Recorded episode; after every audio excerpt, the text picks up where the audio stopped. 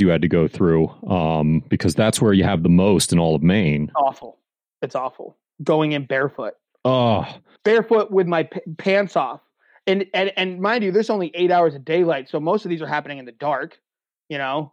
Yeah. And like a headlamp's not helping you see where your lead foot, numb foot is going on a slippery, icy rock, you know? Like it was always like playing with fire rather ice when you go in barefoot and have to get out the other side and put, which I have had at the time, a 3-sock layering system on to go into boots, since like I have to get hiking immediately to try and get the blood flowing back to my feet, and it'd be like miles until I could feel my feet again. It was a mental struggle at all times. I will never complain about the cold nights that I had in the Great Islands ever again.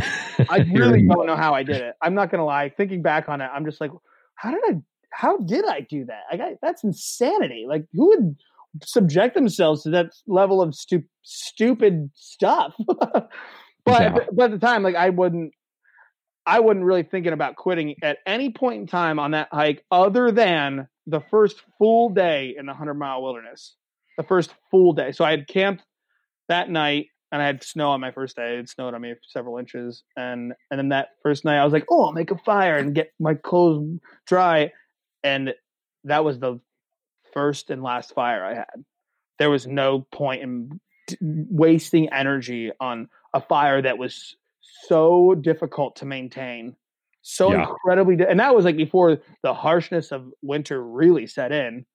You know, it's just, it was just a waste of time, waste of energy. It was just getting your sleeping bag as quick as you can and peel your wet ass clothes off and throw them in your sleeping bag in a waterproof container before they froze solid stiff.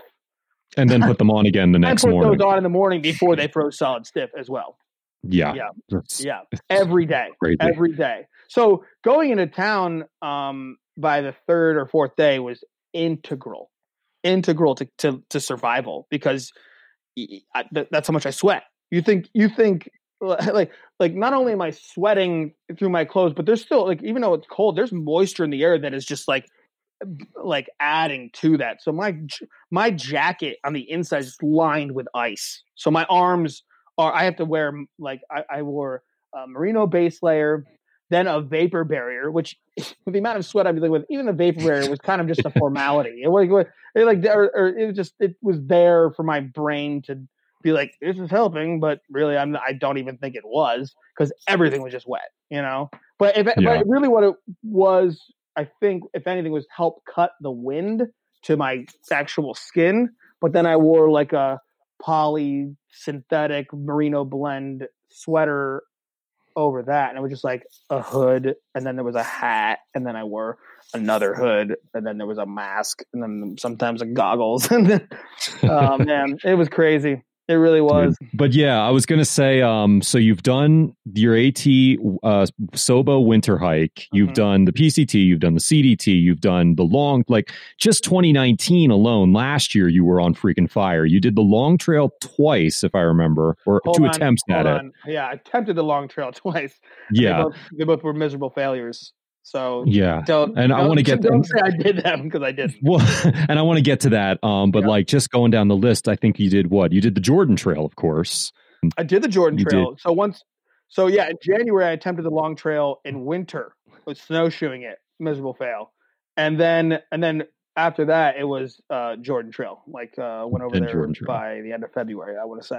What motivated you to do something like so different from hiking you would do in the USA or Canada? Why the Jordan Trail?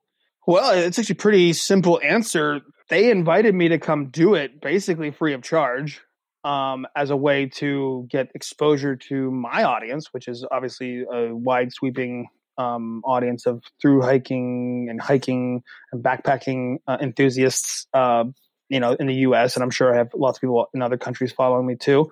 But they definitely wanted to get their product, their trail, in front of a lot of eyes.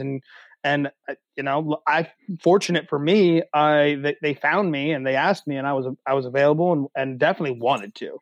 Like, I have not been back in the Middle East since my time in service, and obviously that time was not, you know, recreation. Yeah. So I wanted to go and explore that region and that culture, as a civilian and especially as a outdoor athlete. And it was just kind of the perfect situation at the time. And I thoroughly enjoyed every aspect of being over there and the people and my experience. And it was an unbelievably beautiful place, and just was cool to be back in that region and have a totally different experience than my first time there. Awesome. So you came back from that, and then what was it you did? Did you do the Hayduke Trail? Attempted the Hayduke Trail. And mind you, when I flew back from Jordan direct to Denver, and in less than 48 hours, I was in Moab, like buying my food to begin